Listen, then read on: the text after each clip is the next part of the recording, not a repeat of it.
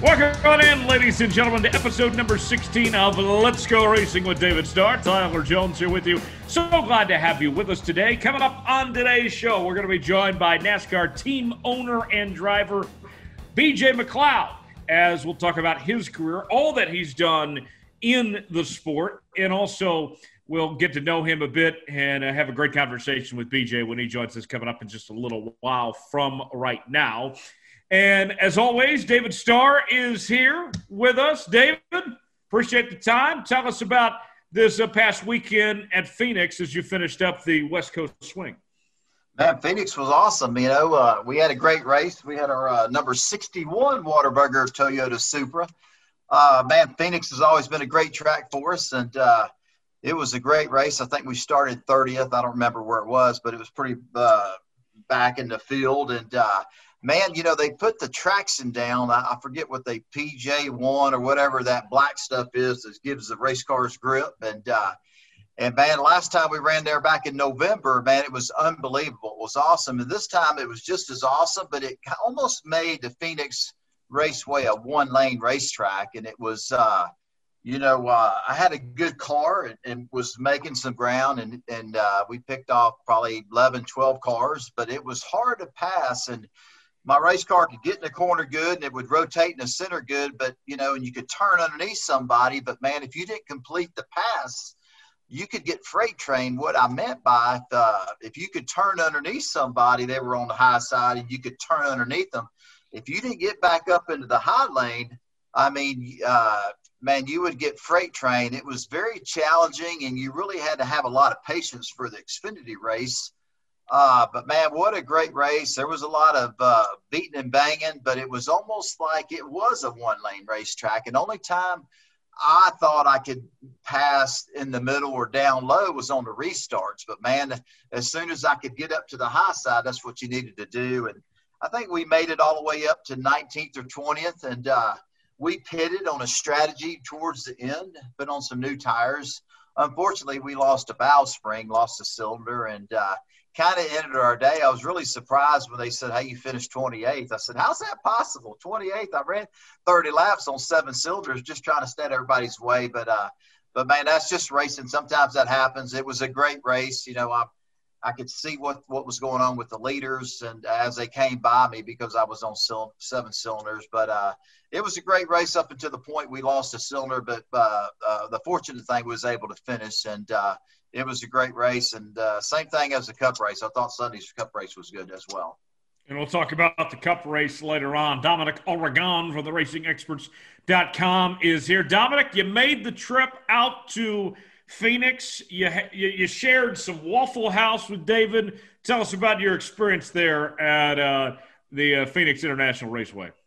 Well, as we all know, any day at the racetrack's a great day. So great to see a lot of people you hadn't seen since last year get to catch up with David and a lot of the guys that you've worked with over the years. So great weekend covering it for the racing experts and for ESPN Radio Albuquerque as always. So had a lot of fun out there and man, looking forward to going to the next one. Not quite sure when that next one is, but hopefully it's just down the road, not too far away.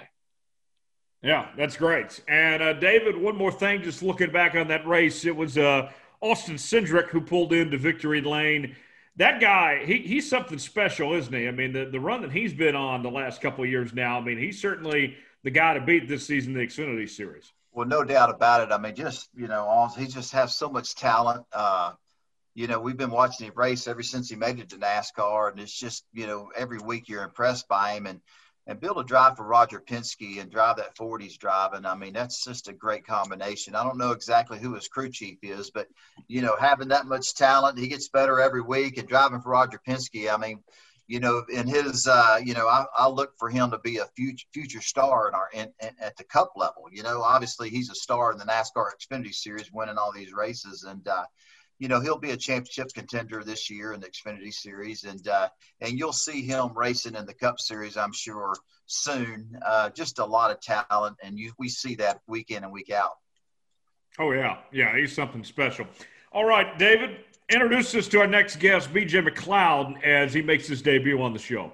Man, BJ, uh, man, what a what an honor it is to have you on our on our on our podcast, buddy. We uh, I know it's kind of a last minute, but man, fans BJ McLeod, just uh, man, just one hell of a race car driver. Just uh, you know, I'm, I'm, I'm can't wait to ask him questions to see how he made it to NASCAR. I mean, you know, just to make it to that level and BJ racing on the Cup side. But man, I've been racing with this guy for years, and he's so good. And man, I don't care what kind of car you put him. You can put him in an underfunded car, and he gets everything out of the race car. So uh, it's pretty cool to have you on our podcast, BJ, and and uh, and welcome, man. You doing okay?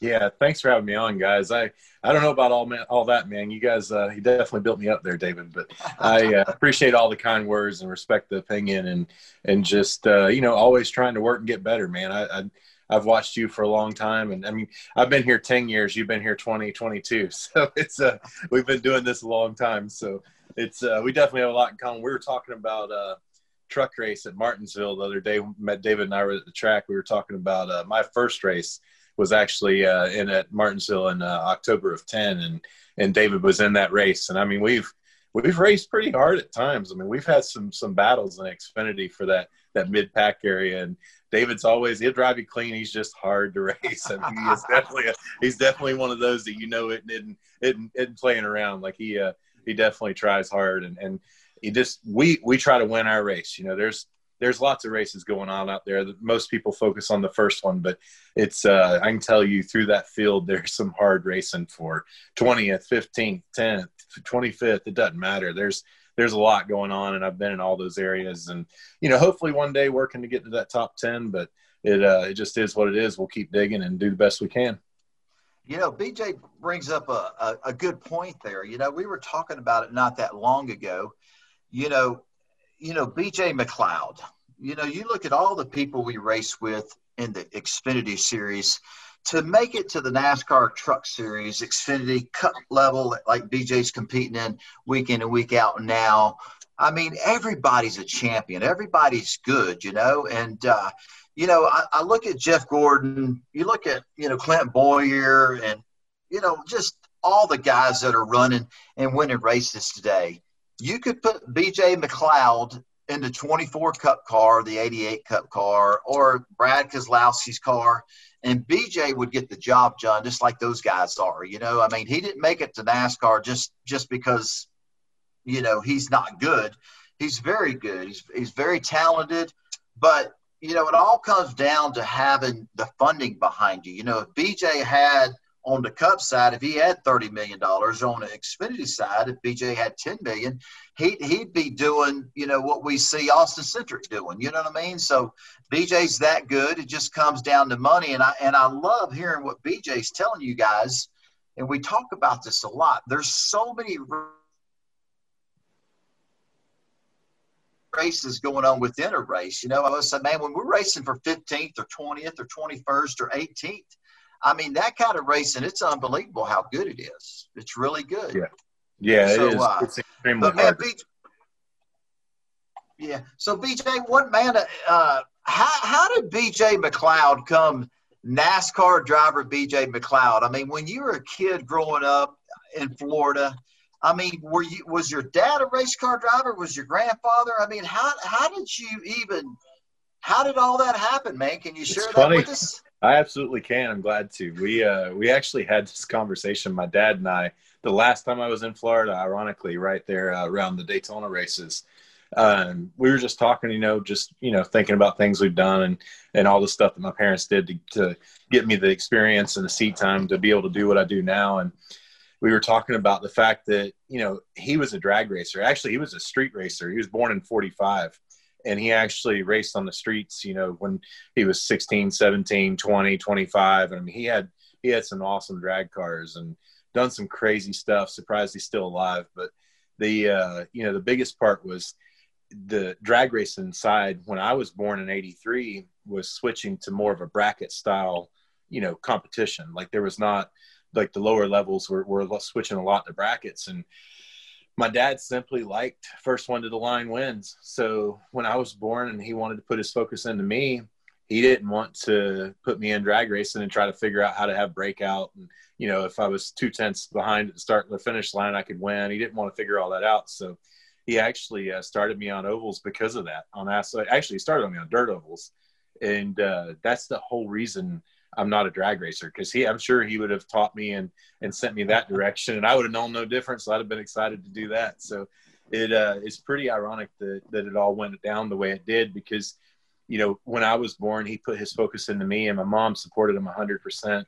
Always a family effort, family affair. Like we were we were always at the weekend, you know, the races together, and and he just they they together you know, they had me on a gas powered four wheeler at two and a half years old, David. That's my first green flag. Wow. I've got a picture of it. My wife wow. actually framed the suit and put it in the shop. They're going to put it on social media here for too long, but it, um, you know, it's crazy for me to look at that. And I actually remember holding that trophy for my first win before I was three years old. So uh, it started on you know dirt flat track with ATV. Then at uh, age five, I switched over to go karts and uh, ran asphalt ovals the whole time, all the way to age 12. Then I was, you know, Jeff Gordon had come along with, out of sprint cars at uh, around age 13 is when he started, you know, really, really getting known and everything. And, and my dad, when I turned 13, he wanted to switch me over to super late models and nobody was having that. Like they, they just couldn't fathom a 13 year old racing a super late model. So had to go through a bunch of, uh, practice sessions and things, you know, somewhat similar to the approval process now for NASCAR I had to do that for super lates because I was so young and and uh, him and my mom went through it. You know, we went and did tests and different things and, and practiced in front of track owners and stuff like that. And he actually got me approved to run super lates at 13 and and uh, I actually won. It was ironic enough. It was Friday the 13th, and it was my 13th race that I won my first race, and I was 13 years old. So I always thought 13 was lucky after that. So. Hey man, you what, BJ? You wasn't in car 13, were you? no, I wasn't. No, I always ran 78. So that uh, yeah, yeah. it was it was kind of cool that you know I got my first win at 13 years old, and then you know to back up what you were saying earlier, how you feel like you know if we were given equal opportunity with money and stuff that and rides and things that that we can perform somewhat similar to the guys that are there. And and I believe I can right? But I don't want to say that publicly because you need proof you know like you need to you need we need to do it right? Like uh, that's just the way I look at it. So if you go back to why would I think that for myself that that I may be capable of that and it's the fact that I won a super late model race at 13. Then I won 22 of them the year I was 14. I finished top three 52 times in two years. I won over 100 super late model races over a 13 year period with 22 championships, including the World Series, which is one of the hardest things you can win in a super late model. So, you know, we, and actually, it's the people you race against too. You know, they're all hardcore racers. They're all, they're all just, they, I mean, it's hard to make a living at that level and these guys are doing this and every spare minute of their life. They're they're spending it getting these cars ready and there there's nothing easy about winning a super late model race. Like i i actually just started a super late model team back and i'm going to go race you know a couple times this year and and probably more next year. And you know we're we're going down there and and we might get lapped at a super late race. Like i mean that's how hard this stuff is now. So yeah. you know you never know. We might go win we might we might run 10th but the biggest thing is, you know, my parents got me the backing and the the experience at the local levels, which I was very fortunate at. I wish I had got to NASCAR at a younger age, but I also like the fact that I have as much experience with business and and with life and and just honestly driving that I did when I made it in NASCAR because yeah, you know, my age and, and getting here at the, the level at the at the time I did has you know stopped me from being a superstar and, and it'll be you know almost impossible to ever be you know a multi-race winner but i'm still dreaming of winning one xfinity race you know and i'm still dreaming of a michael mcdowell situation at daytona 500 like you know i, I actually drafted with michael for 12 or 14 15 laps that race. So i mean it's it's possible to be in that spot. And i'm not saying that we could ever win one but i'm not saying we can't. I'm damn sure going to dream for it. So let me ask you bj you mentioned uh, jeff gordon uh, as you were growing up. Was, was, he your your your hero, your favorite driver? I know David's was uh, was AJ Foyt. He talks about AJ Foyt. Was Jeff Gordon that for you? So NASCAR was Richard Petty first. Um, I was a Richard Petty fan like before I, you know, I, I, knew that I would ever even have a chance to drive a stock car, and, and then for some reason, I, you know, was if you got to that in that era, you got to pick between uh, Jeff Gordon and Dale Earnhardt Sr And it's weird that I went with Gordon, honestly, because I like the black cars. I love, you know, like Earnhardt's attitude and, and the way he approached the racetrack. But it also was just, I just felt more in line with what Gordon was doing. And, and I wanted, I seen his success and the way he was living his life and, and making something. And, and he was doing stuff that he shouldn't be doing, just like I was at a lower level. So, you know, to me, I, I, felt like I had more in common with him at that time, and and I definitely was a 100% Jeff Gordon fan all the way, you know, till the early 2000s. Amazing, BJ. What's what's cool, man? What's what I love is just, man. I had no idea that you're freaking racing go karts. I mean, you started at three years old. You're racing go karts at five, winning go kart races, and man, you that's amazing how young you were when you started. You know what I mean? And uh, well, I owe that I owe that to my parents. They uh, they they you know, I, so I always appreciated my parents, love them to death, always will. Um, always knew they did a lot for me, but the older I get, the more I realize what kind of effort they did put in. I mean, this is you're talking about my mom. My mom and dad would have me in a race on a Friday night, then take me across the state and race me on Saturday, take me another place in the state and run Sunday, or to another state and race on Sunday, and then have me back at school. You know, like it.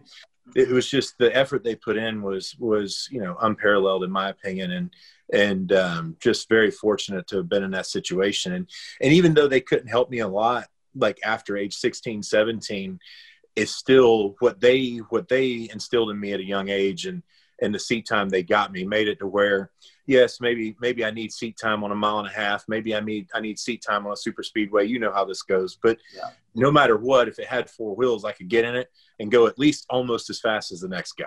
Like maybe not perfect, but right. I was close enough to it to to make something happen. So man, you know I, that's that's the part we appreciate. Just hearing you talk, man, I, I know your mom and dad are just super proud. I mean, what a what an honor that is to be to be able to have your parents. I mean, how committed they were and and just to be able to run on Friday night, Saturday night, and then race again Sunday, and then have them drive probably six, seven, eight, ten hours to get you back home to make sure you were in school on, on Monday morning is just unbelievable. And uh, man, that, that's that's incredible, man. What a blessing that is, and to have that relationship. But a lot of people don't realize that what racing does for people. You know, a lot of times I, I talk to some of these kids that are racing, and one of the biggest things a mom or the dad would tell me is like, man, we're we're we work in the shop together on the race car or the go karts, and we're traveling together, race together, and that nucleus of a family. There's a lot of love there, and then the kid is getting a lot of experience. And man, you you have uh, obviously lived that and enjoyed that and look what you became, man. I mean, without your parents doing that for you and the experience that you had that they gave you, I mean, hell, you're winning freaking late model, super late model races at 13 years old. I mean, that's unheard of, even today. Yeah. Even today, you hear about it a little bit here and there, but that's still that's unheard of, man. I mean, and like you were saying, BJ, to win a super late model anywhere in the country, especially Florida. I mean, all the hot shoes and all the talent that race for a living.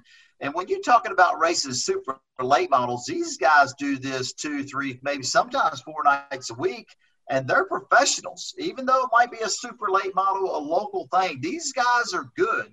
And like you were saying, BJ, it's like, man, we're going to go, you're going to be running a late model, super late model race. And hell, I mean, you're talking about BJ McLeod, NASCAR Cup Series driver and you're going to step into a super late model, like you said, you might get lapped. That just shows how good those guys are. But man, hats off to you, and man, thank God for your parents. Look where you are today, man. You, I mean, obviously, you got to be proud of yourself, and I know your parents are super, super proud because their commitment and what they did for you paid off. That's for sure.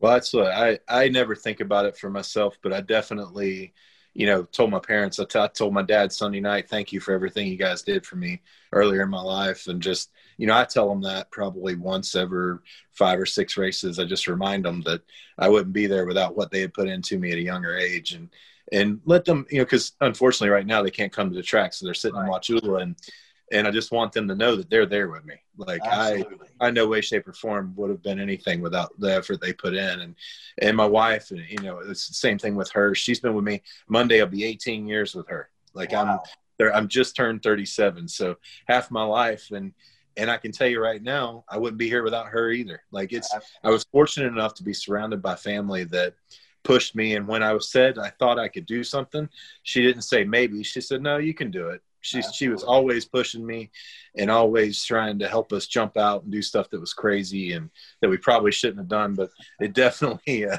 definitely paid off and very thankful for, uh, you know, all the, all the great people I've been surrounded by to, to help make this happen.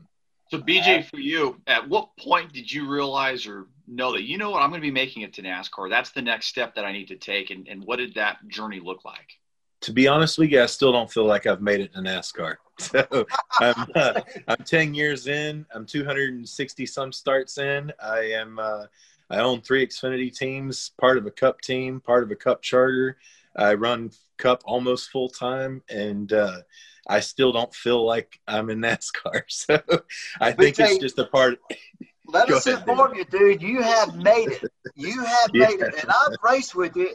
And dude, you're damn good. I mean, again, you don't get to the level you're racing at. Uh, I mean, you don't you don't make it to NASCAR, and you definitely don't make it to the level Sunday afternoon racing in the Cup side if you're not any good, dude. You man, the the your ability, your talent, and the race car driver you have became, dude. You're you're awesome, and and uh, it's pretty cool to see. I, am proud of you.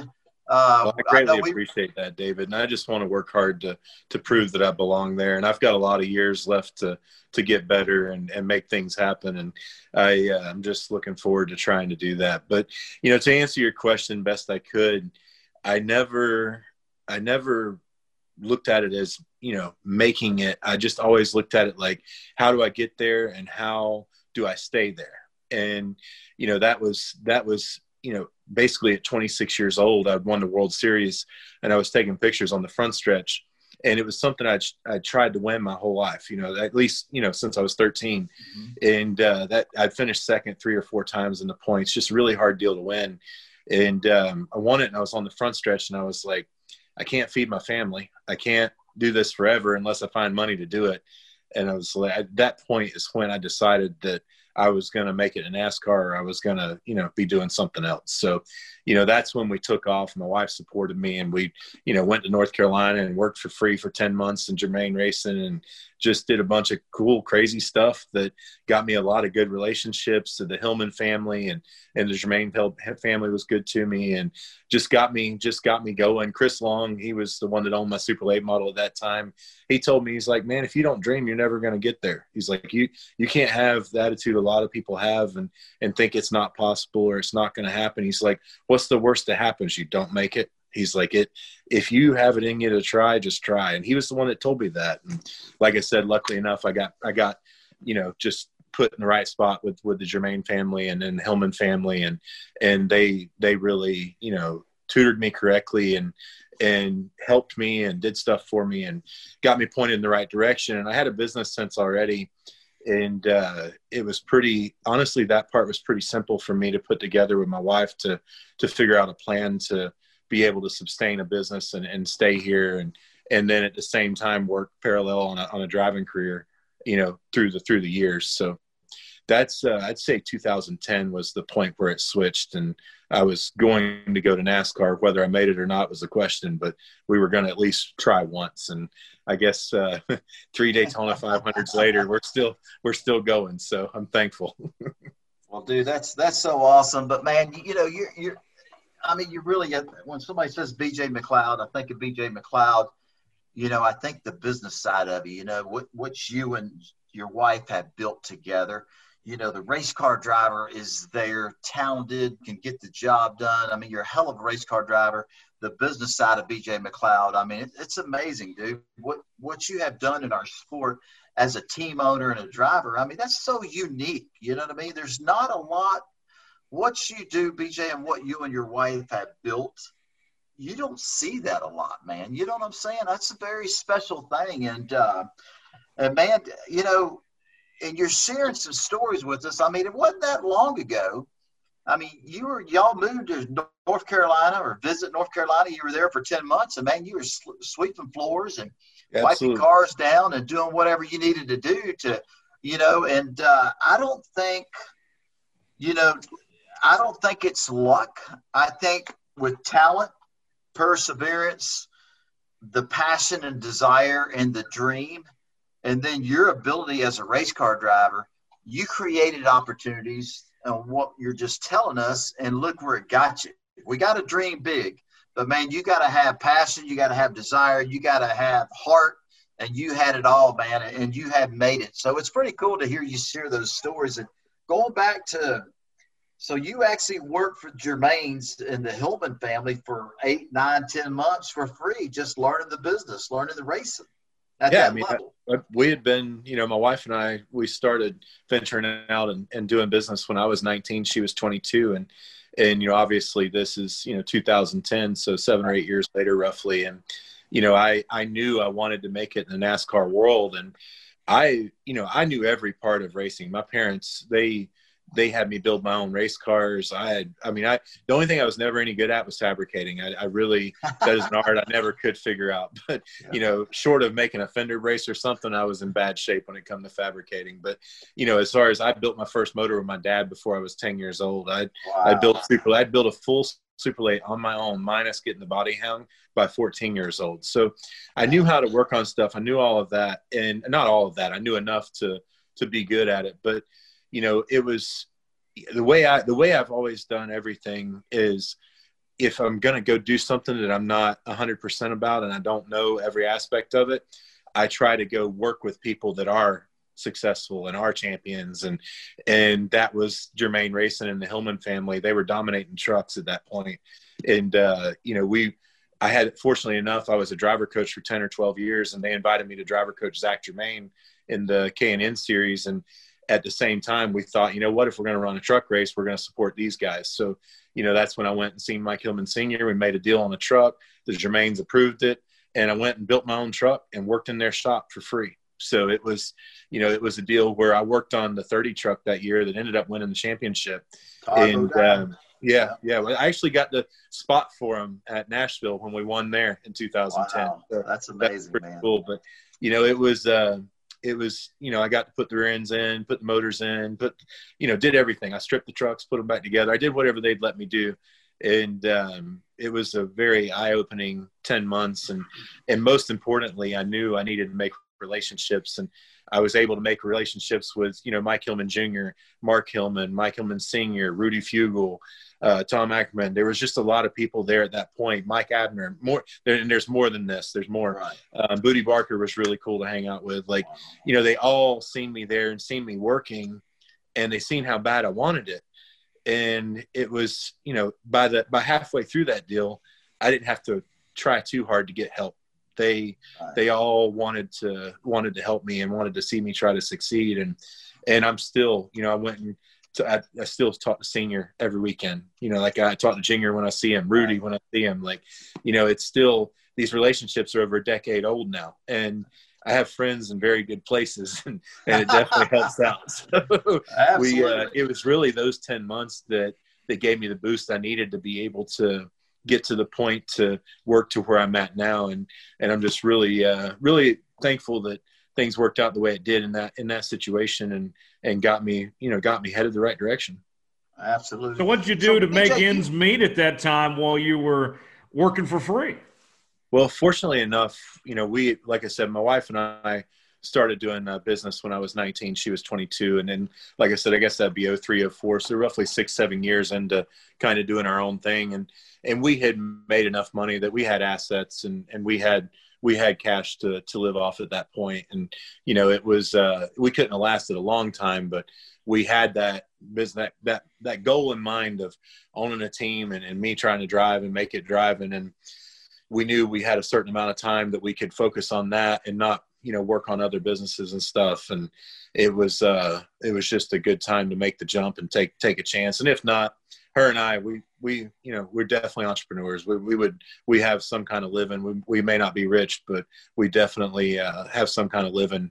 You know we, we just decide to do stuff together and and we always figure it out. So it um you know definitely was was a point there where we said we're going to go after this and she supported me and and we went for it. And fortunately enough it worked out. We we you know to finish answering your question we started driver development with the super late model program because i just won the world series right mm-hmm. and we, uh, you know, I've been instructor for over 12 years at Finish Line Racing School, and uh, you know, we we had Matt Tifft and Scott Heckert right off the bat, and wow. I was training them and teaching them through 2011 and it allowed me to to keep focusing on getting smarter with the NASCAR stuff and you know keep making my relationships and build my networks there. And and uh, that whole deal just started working hand in hand. And then the driver development business took off and we just had a blast helping Matt Scott some other kids and yeah. it just worked out really well. Well, you you mentioned uh, your wife and just how much she supported you.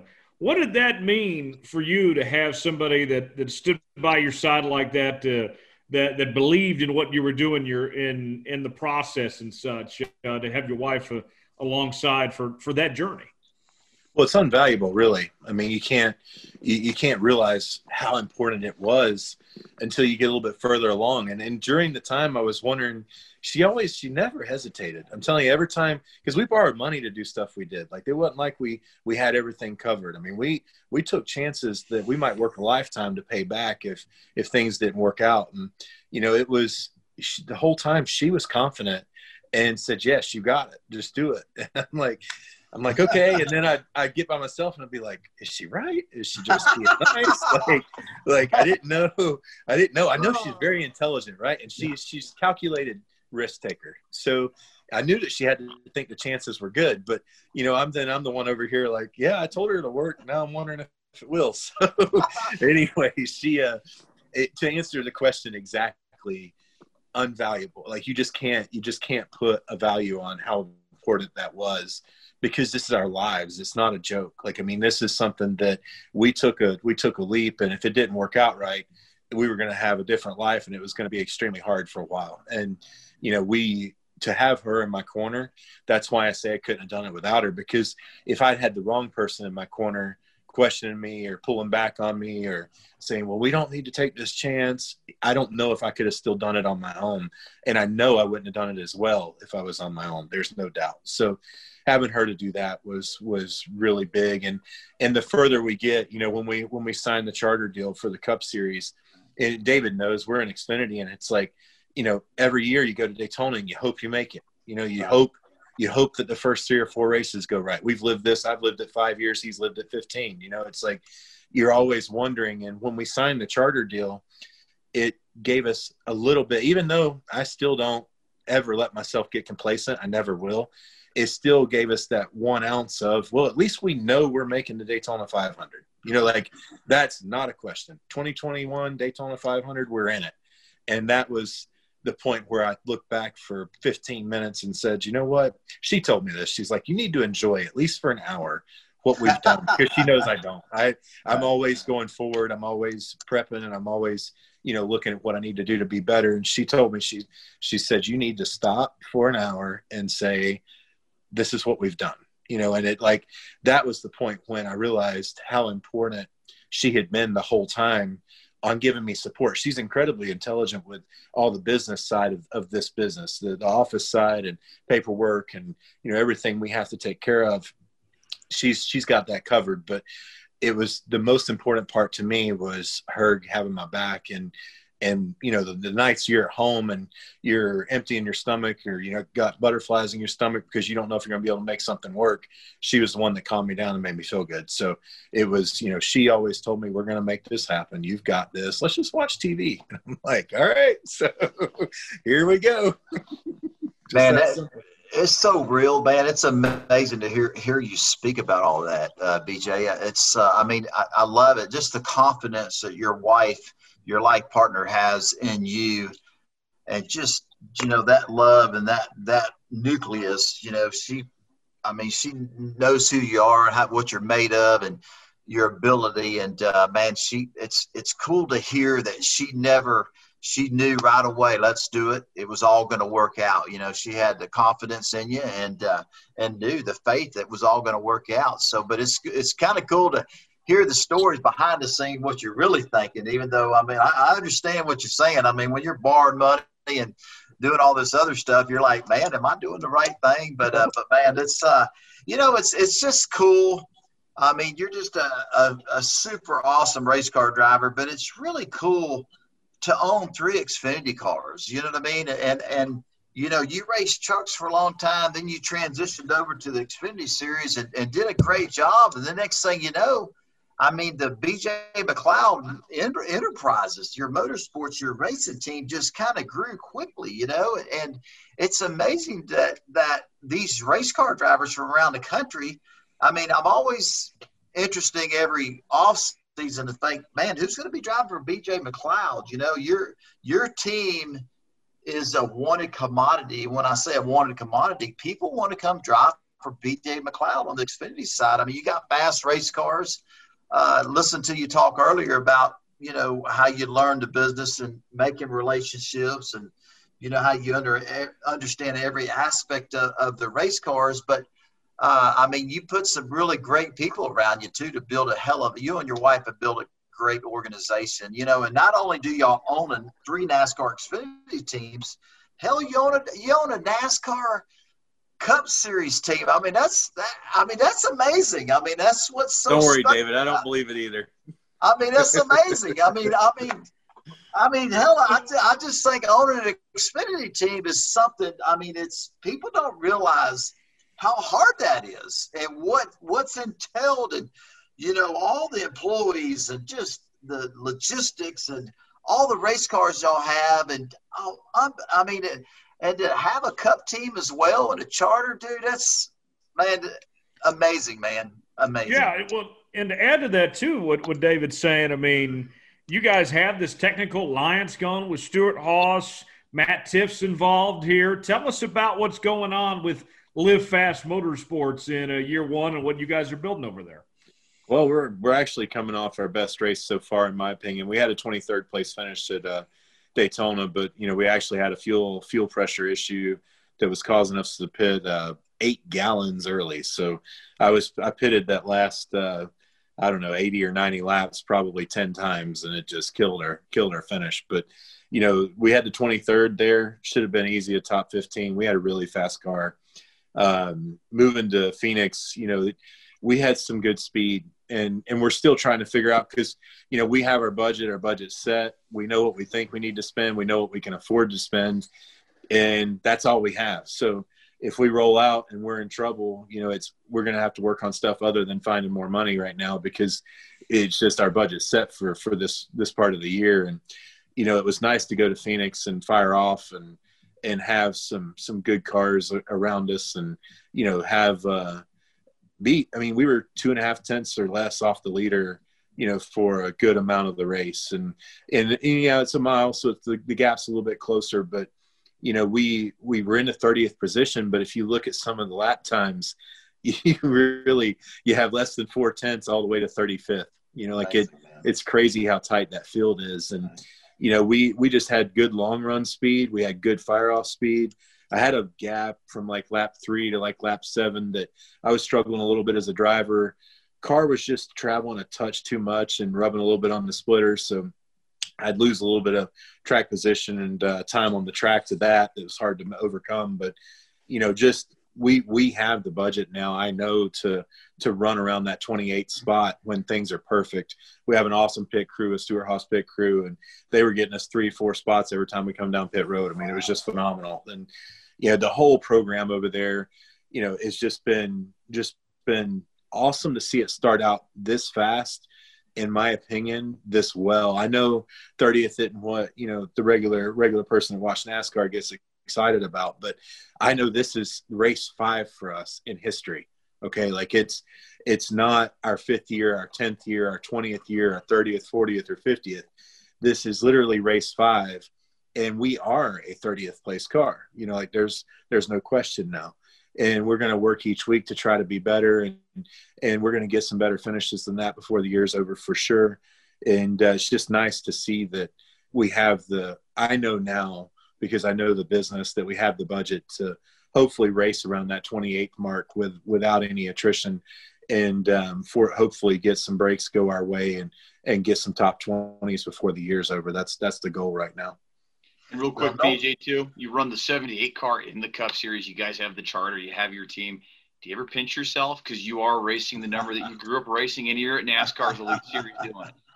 Yeah, so sometimes I I see comments. Um, somebody will tell me, well, why did you pick the 78? It was Furniture Row's, this, that, or whatever. And, and, you know, actually, uh, Joe Garone and I become friends in 2010, actually, that same year. Yeah. Um, we, we hung out quite a bit at the end of that year. And I actually tested one of their cars at Pikes Peak way back then. And, wow. you know, I got to meet Barney and hang out with him. And I didn't call Barney myself, but I, I talked to Joe a little bit. And, and um, I made it clear to NASCAR that if if Barney ever wanted that number back, it was his. I just wanted to have the 78 if he wasn't here because that was a number I've had since I was two and a half years old. So, to answer your question, I guess it, in that hour that my wife told me to look back and enjoy what we'd done and and where we were headed, absolutely, I was excited to see the 78 on my Cup car for 2021.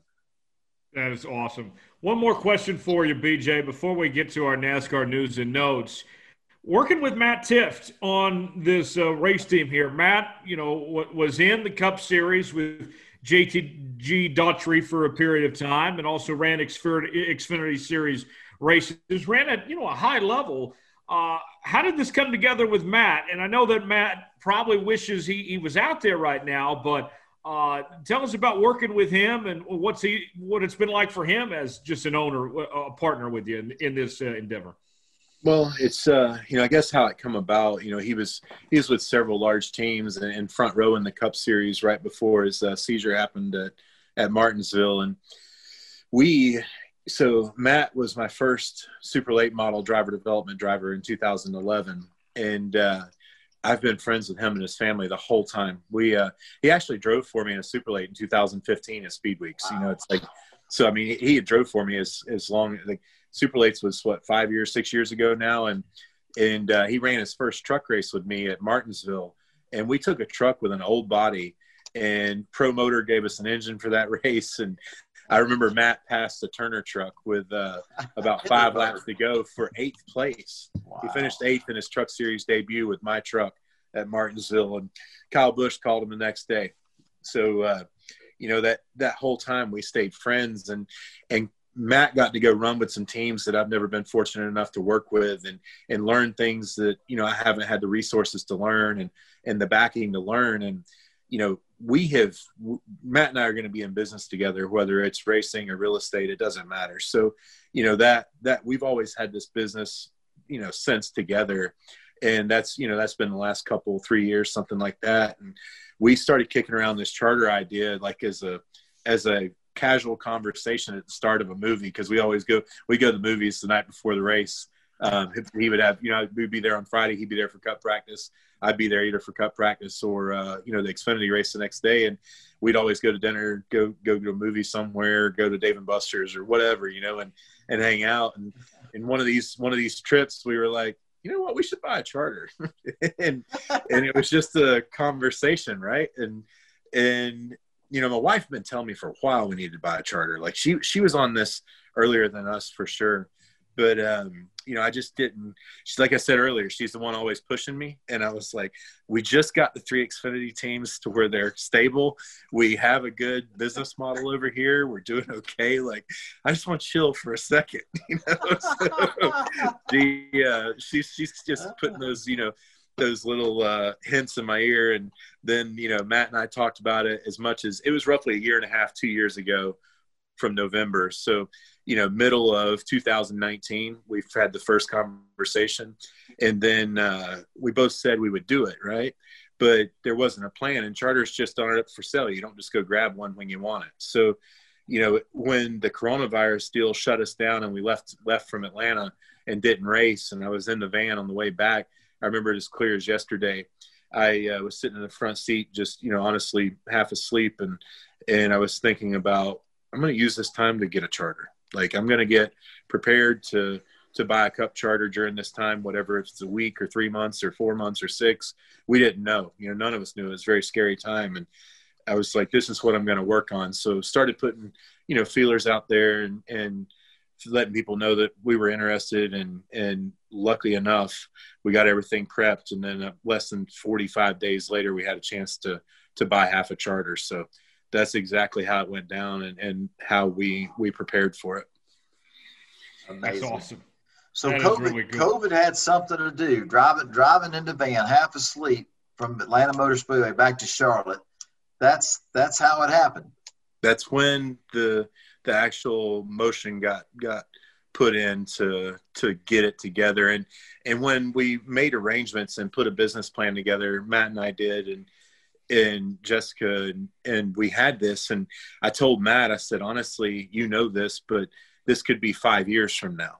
Okay like this was this was april of 2020 and i was you know I've told them, I said, we've got a plan. We know what we're going to try to do. You know, depending on the year, there might be some change in the numbers a little bit, but you know, this is this is at least a five year possibility of before we even get one. So uh, we both left that meeting saying we're ready, and and when it happens, it happens. So I just started doing what I do and, and letting people know I was after one, and and um, you know trying to trying to make something happen. And like I said, within 45 days we had an offer and in that conversation i said yes to everything. I didn't say let me get back to you. I didn't say let me think about it. I said yes. They said price we said yes. Like it was just just that quick. And after i said yes to everything i called matt and i was like honest i was in the lounge. I remember i was in the lounge one of my trailers at uh, at at a racetrack and they uh, i told matt i was like i think we just bought a charter. And he's like okay cool just let me know. like, he was all in. You know, like never yeah. once questioned anything. He's That's like, dude, funny, you man. got me. Like, we'll we'll do this right. So, you know, then the real negotiation begins when you get home, right? Like it, right. everything starts getting put on paper, and, and, Matt and I were able to get that done with, uh, you know, Joe Falk and and Go Fas, and and it all worked out, and we're, uh, you know, now we're sitting five races into 2021. Man, that pro- that process went quick. But man, you were saying just a minute ago, somebody said, let's chill. BJ McLeod and Jessica, Jessica McLeod chilled out doesn't go with these this group, man. That's the one thing you guys don't do, man. You guys make things happen quick, BJ. Unbelievable, man. So when y'all were talking about it first, you thought maybe it might take four or five years. You didn't think it. Well, I mean, you have to be realistic with the plan, right? Because you uh, set numbers off of current programs and current cars and everything the way it is, and and you look to the next year and and you have to do all that. But then, like I said, you can't just walk up and buy one. You know, like it is there, there's 36 people in the garage that don't want to sell. Well, they're not going to sell. You know, it's like, or maybe 14 people own all the charters. It's like. Right there you may never have one for sale. It could be it could be seven years before one sells. Sure. So I just figured in my mind within five years somebody would go to get out and we'd have at least a shot to go after it.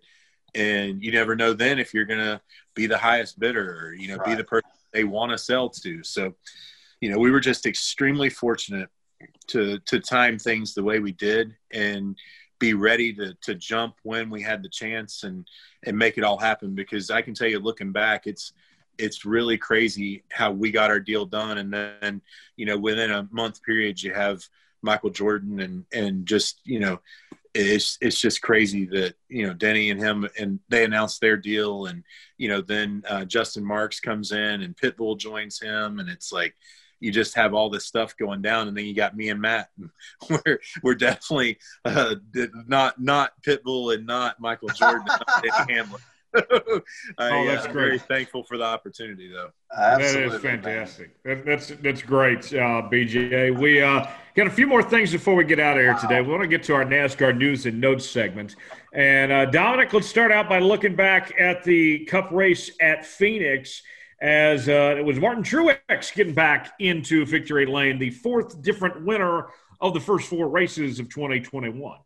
Actually, five for five, and I don't believe oh, any five. of our guests are. No, you're good, but I don't think any of us had picked Truex to win Phoenix. In fact, Martin Truex had never won a Cup Series race at Phoenix Raceway. He, of the active drivers who were competing in the field Sunday in the Instacart 500, he had the most starts of anybody in the field to yet score a victory. Martin Truex snapped a 29 race winless streak to go for the first victory of 2021. Again, five different winners in five races Michael McDowell, William Byron, Kyle Larson, Christopher Bell, and now Martin Truex. He, it was his 28th career win in the NASCAR Cup Series. That ties him with 1960 Series champion Rex White and David, your buddy Carl Edwards, on the NASCAR Cup Series win list. Absolutely, man. But you know, I, I, I just there's so many you know, you're not surprised by Truex winning the race because there's so many guys that haven't won yet in 2021. I mean, Kevin Harvick, you know, on and on and on. So I, I really believe going to Atlanta, we're going to have a, a, you know, I believe we're going to have another winner that, that's going to be there. Our sixth different winner of the season could be B.J. McLeod. Who knows? You know what I mean? But uh, but uh, but you know, not surprising to see Mark Truex in victory lane, and uh, and, and it's amazing that we've had five different winners in five different races, and and and I think I, I, I truly believe that we're going to see another, not a first time winner in the Cup Series, but a first time winner in 2021 at Atlanta Motor Speedway. And BJ, do you think there's a possibility we're going to see potentially 16 different Cup Series winners by the time the regular season ends? It's uh, definitely on track to do that. We uh, and I'm gonna go ahead and pick Kevin Harvick for Sunday because Atlanta's his home. That's that's his uh, that's his house there. So I, um, you know, I, I look to see uh, maybe they'll get their their first one of the year. But you know, it it's it's really awesome that we have that kind of competition in the Cup Series where we're having different winners every week, and you've got first time winners, and just you know, just some crazy stuff going on this year. It's it's really the best year ever for the fans, and and that gets me excited and, and makes me uh, really proud to be a part of the sport, and just uh, looking forward to seeing what actually does happen here. And and oh, let's not forget we got a we got a dirt race in about 13 days, so that's going to be exciting. Oh, oh yeah, no doubt about it. That's a that's a perfect segue to our, our next little news and notes here. Stewart Friesen was announced March 16th that he's going to be competing at the Bristol Dirt Race with Spire Motorsports in the 77 car. So that'll be his debut in the Cup Series. And gosh, that race is just going to be so awesome. They've been promoting that now for, for a long time with Fox. And I gosh, the first time since 1970 that we're going to see Cup cars on a points awarding race, and it's going to be at Bristol Motor Speedway. BJ, let's start with you this time. What's your reaction to uh, Stewart getting the shot at Cup and at uh, that Bristol Dirt Race? Nothing but excited for him. That's the that's the one thing I was hoping would happen with these uh, this dirt race is is to get some guys in there that can go up there and compete with you know Busch and Larson and and I think Briscoe is going to be one of the ones up front and just all your your cup guys that are you know badass race car drivers that are going to be fast on dirt because they're fast in anything right even though it's not what they do every week, they're going to be good. So, you know, I'm looking forward to Stewart being up there. And I think, you know, he's got the experience. He's been in these big vehicles for a while. Um, you know, he's, he's got the, the attitude to be able to get up there and race with those guys and, and not be, uh, not be, um, you know, too cautious because it is a superstar right next to him. So, you know, they, he's, he's got, it just got me excited when I seen that announcement today. And, and we've got a cool guy in our car that, that's going to be, uh, going to be fun to watch up there. You know, Shane's Shane's you know he's got a reputation for being smart, but he's successful, and and I am I'm just hoping that we get him enough practice time and and uh, get him enough seat time in that heat race and the start of the start of the big race. So he can get used to that big car and and get get rolling because I you know that's as an owner you know we're bringing somebody that's excellent on dirt to a dirt race and and I think dirt's going to be kind of a equalizer for the equipment. You know, I don't think that you're not going to see your side skirt being off a quarter inch cost you three tenths of a second. You know, it's like you're going to be missing a bumper and nobody's going to care. Like it's uh, it's going to be a, an awesome race for leveling the equipment out and, and hopefully some of these drivers can take some of these cars that are you know maybe an underfunded budget but put it up there uh, you know in that top 15 maybe maybe even top 10 and and you know you, you just you honestly never know because this race is going to be wild like I, uh, I'm not going to put it put it completely out that not one of these cars that runs 30th every week doesn't end up winning. So, you know, it's it's something that is going to be awesome for all of us to get a chance to watch that. And I'm going to be there and, and, try to learn as much as I can so I can do it next year. I just, for me, it was a big thing to, I wanted to, I wanted a dirt guy in our car to go there and, and try to, I'm, we're trying to win. I'm not going to lie. Like I, in my head, I want to go there and I want to outlast people and, and us have a shot to win. But you know what? Maybe we're 20th, maybe we're 25th, but you know that was that was the idea of of giving it a shot and and I knew I wasn't ready for that. I don't have enough dirt knowledge to to even have a shot at that. So you know we're looking forward to to our guy and and and and the and that weekend and seeing what happens. David, what's your reaction to uh, Stewart getting a shot at uh, racing for Spire at the uh, Bristol Dirt Race? Well, man, you know, it's not. It's. Uh, I think it's smart on Spire's Motors, you know, on, on their team's part to bring in a, uh, you know, like BJ was saying. I mean, you talking about a guy that has a lot of experience on dirt. I mean, you know, he's up in those East Coast modifieds, big block modifieds, small block modifieds. I mean, you know, this guy's a champion on the dirt, and uh, I just think it makes really good sense. I I've just listened to BJ talk. I was uh, I was excited to, to for BJ to run the Bristol dirt race on the cup side because like BJ was saying, you know, if your if your side skirts, you know, a half inch high or three quarters of an inch high, it don't really matter because I believe the dirt race at Bristol is going to be like like racing at Talladega and Daytona. It gives the guys that are 30th, 28th, 35th place cars an opportunity to, to win a race. And uh, you know, BJ's talking about that he has a what's your driver's name, BJ? Shane Golobic. He's uh, been driving sprint cars. He's one of the NOS drivers in sprint cars. Okay, see, that's news to me, but I, I was excited to, you know, that's I'm learning this now, but I was excited for BJ to be in the race because again, you know, because you can take a 30th place car, a 28th, 7th place car, and you might see a very underfunded cup car in victory lane at Bristol. And uh,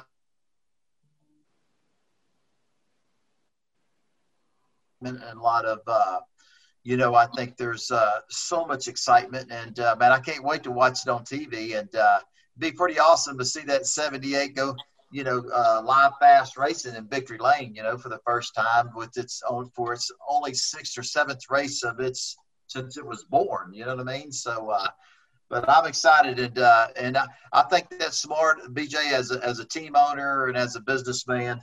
I'm, I'm sad you're not going to be in the race, but definitely understandable on the business side of it. And bring in a, a dirt dirt ace to put in your car, and uh, anything's possible. Yeah, definitely. Uh, just you know, it's, so these races, you know, you can't be missing one thing if you want a shot. And no matter, let's say, honestly, I think dirt would fit my driving style very well. I think I would be pretty quick at it fairly fast, right. but but it's just I've never raced a super late on dirt. I've never raced a go kart on dirt. I've never done nothing other than four wheelers. So it didn't make sense to come in at this level and try to try to learn all that in a in a two or three week period. I just didn't want to do it. But believe I am going to work hard over the next year, and hopefully I'll get the shot next year to to see what I can do. But it's um, you know just excited because the the knowledge of dirt itself. There's so much changing. There's so much you have to know about the dampness of the track, or you know just different things that that we all know from asphalt. We know things that move around. We know the tracks. We know they get tighter, freer, dew point, different things. But you know I don't have that knowledge of dirt, and this is something that these guys already have. You know, like they don't need to learn that. All all this kid needs is a shot to to get used to a heavy race car and he's got the racing sense. He's got everything else. He's got the dirt background. So we're excited to see what happens. Very cool. Guys, uh, one more thing before we get out of here today. Time for our Ask David segment. We ask you to submit questions to us on Facebook and Twitter at Star Podcast. By email, davidstarpodcast at gmail.com is where you can find us there. And let's start out with an email. This comes from Cindy. Cindy writes, uh, David, have you filled out a March Madness bracket yet? And who do you think is going to win the uh, national championship?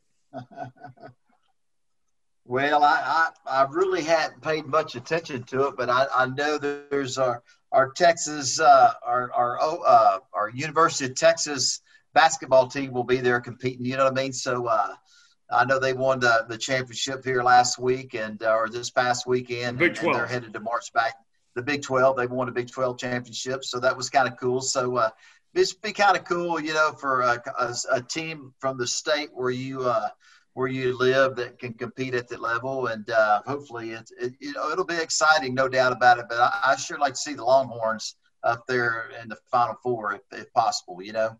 Yeah, they got a really good team, and Baylor is a one C as well. So uh, the state of Texas is well represented. BJ, you uh, you paying much attention to March Madness? You fill out a bracket, man? no, sir. I uh, I haven't ever watched a college football, uh, basketball game start to finish in my life. I am. Um, I'm actually I'm actually kind of a different human being. Like I'm 100% in racing and and I love I love NFL. Like I like players. I'm not really a team supporter. I'm all about the players, the athletes. I got a ton of respect for what they do, and you know, and, and the same with basketball. It just in my head, I've always been focused on racing, and there's been a little bit of time for football, but not much else. So I uh, I actually don't know anything about it, but I um, wish them all the best. And you know, I definitely couldn't run back and forth on that basketball court for for you know an hour, hour and a half. that, that's not me. I'm, I'm I don't know if you've seen me in the garage or not, but I'm built to throw stuff. I'm not built to run. So all the, all the all the respect to them, you know. Absolutely. what about you, Dominic? Uh, you, you gonna be watching it all? Well, I mean, my UNM Lobos, my alma mater, I don't even think they made the tournament this year, so I can't. No, really they fired their coach and just hired. Uh, they did announce a new coach earlier this week, so I guess I'll just be casually watching, and I guess I'll be saying "Go team." Go team. Go sports. Yeah. Go sports. Yeah. Yeah. Oh gosh. Uh, one more question for you, for for you, David. Uh, this one comes on Twitter. Uh, this one comes from uh, Ray. Ray writes, David, what do you like to eat at the racetrack? well, you know, we were heard we heard BJ McLeod earlier talk about, you know, him and Matt Tifft. They like to go do go to movies the night before they race or go to dinner.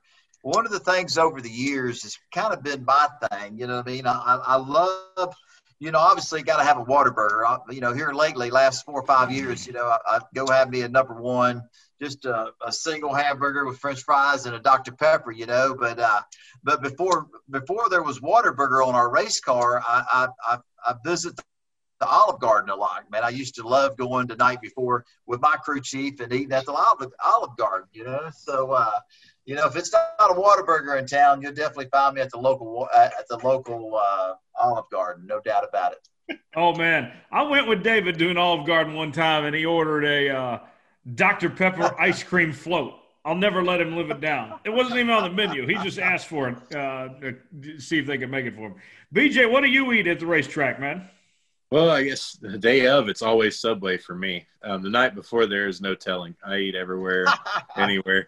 like it just depends. Like, like, we, so you figure out when you travel 40 weeks a year, you figure out restaurants in every town that you go to. So uh, you know that's kind of the deal where uh, I I end up hitting those places when we're in different towns and different areas, but not uh, not one in particular. But the race day food's always Subway for me. Subway, eat fresh. Absolutely. That's right. And Tyler, I mean, real quick, you and I were always in the media center food. They always have a good spread of food. And you can always find us grabbing some coffee and grabbing some awesome meats before the race starts. Yeah, yeah. I, I, if if I'm close to a Whataburger though, that's that's hard to say no to. So either, I mean, so. not not to, to rub it in your face or anything, but that was the pre-race media media meal for me on Saturday. Oh.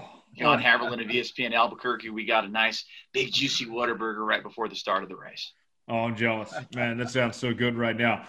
Before we go, we we heard from Pete from uh, from BJ earlier that he said he'd like Kevin Harvick to win on Sunday. The rest of us, let's go around the room. Dominic, give me one name. Who's going to win the uh, Cup race Sunday? Man, am I allowed to piggyback off and take BJ's pick there? yeah, well? you can do that. Okay, all right, yeah. Then I'm going to say Kevin Harvick wins as well. I like his. Okay. His yeah, I'll take I'll take Brad Keselowski. I think Keselowski gets into victory lane. Uh, I think he's he's due for something, and and, and he's could have a very good season this year. David, who do you, who do you like in the Cup race Sunday? Man, I'm going to have to triple piggy piggy back on that one. You know what I mean? Just like BJ was talking earlier. I mean, Kevin Harvick, that's his house. You know what I mean? And uh, you know, I've always watched him and study his line, and uh, man, how he runs that track and what he's done over the years. I don't know how many wins he has, but there's there's a lot it's hard to, to bet against Kevin Harvick. You know what I mean? Because he's got that place figured out. So I'm going to have to go with uh, Dominic and BJ on that. And I, I believe we're going to see Harvick back in victory lane in 2021 in Atlanta. There you go. BJ, we appreciate you joining us, man. You're welcome back anytime. Some terrific yeah. stories. Where can people follow you and find out what's going on with you and your team, man?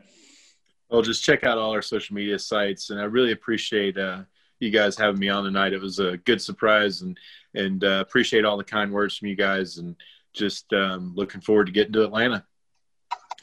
David, what's going on with you the next couple days before you head to Atlanta, man? Oh man, I just uh, man doing a lot of work at my house. Got to run over to the race shop at our, our, our, racing school race shop. Check in with my uncle Mike, and uh, I got I got a meeting on Thursday afternoon. So just just busy with stuff, you know. But looking forward to getting to Atlanta And uh, hey, BJ, we want to thank you, man. It's pretty cool to to hear your insight. I mean, uh, we we know you're a hell of a race car driver, and you and your wife are just great NASCAR team owners. And uh, man, we just man, it's been awesome to hear the stories, dude. It's, it's uh, pretty cool, and uh, it's an honor to have you on our podcast. Thank you for coming on, joining us. It means a lot, guys. I really appreciate that. Awesome stuff, uh, Dominic. What's going on in the racing experts this week? We'll continue to cover the sport and just all the headlines that are coming in and out and the daily news of NASCAR and the world of motorsports, as well as our giveaways. And by the way, as you all have been seeing, it's a new week, a new podcast, a new David Starr autographed giveaway. So be sure to be checking that out on social media. Be liking and retweeting. You could win one of four autographed David Starr photos. All you got to do is just enter. I need a, an autographed David Starr photo. I might just have dinner myself. that does it for this week's edition of Let's Go Racing with David Starr. Big thanks to, to uh, BJ McLeod for joining us on this week's show. As a reminder, as always, to subscribe to Let's Go Racing with David Starr on Apple, Spotify, Google Podcasts, and YouTube. We certainly would appreciate that. Leave us a five star review or don't leave us one at all. And you can also find us on social media, facebook.com forward slash uh, David Starr Podcast and uh, Starr Podcast on Twitter. Email David Starr Podcast gmail.com.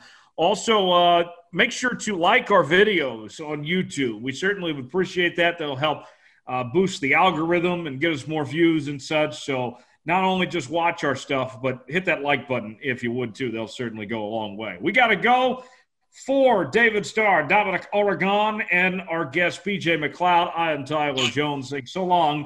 This has been another edition of Let's Go Racing with David Starr. We'll put the checkered flag out on this one. We'll see you next week.